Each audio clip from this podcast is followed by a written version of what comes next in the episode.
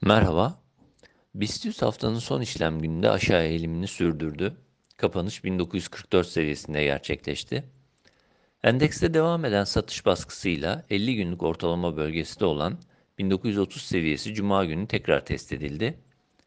Zayıf kalan yükseliş denemelerinin ardından satış baskısının yeniden etkili olduğunu belirtebiliriz.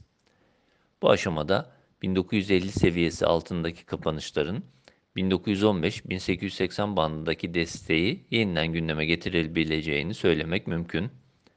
Bu defa endekste günlük ve haftalık periyot için ortalamalarda aşağı eğilim olduğunu da belirtmemiz gerekiyor.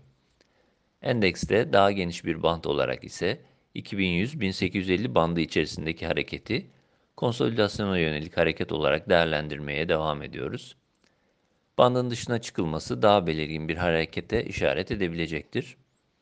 BIST'te 1975-1990 bandı yakın direnç olarak dikkate alınabilecekken 2020-2035 bandı üzerinde kapanış durumunda ancak yukarı eğilimin daha belirgin hale gelebileceğini söyleyebiliriz.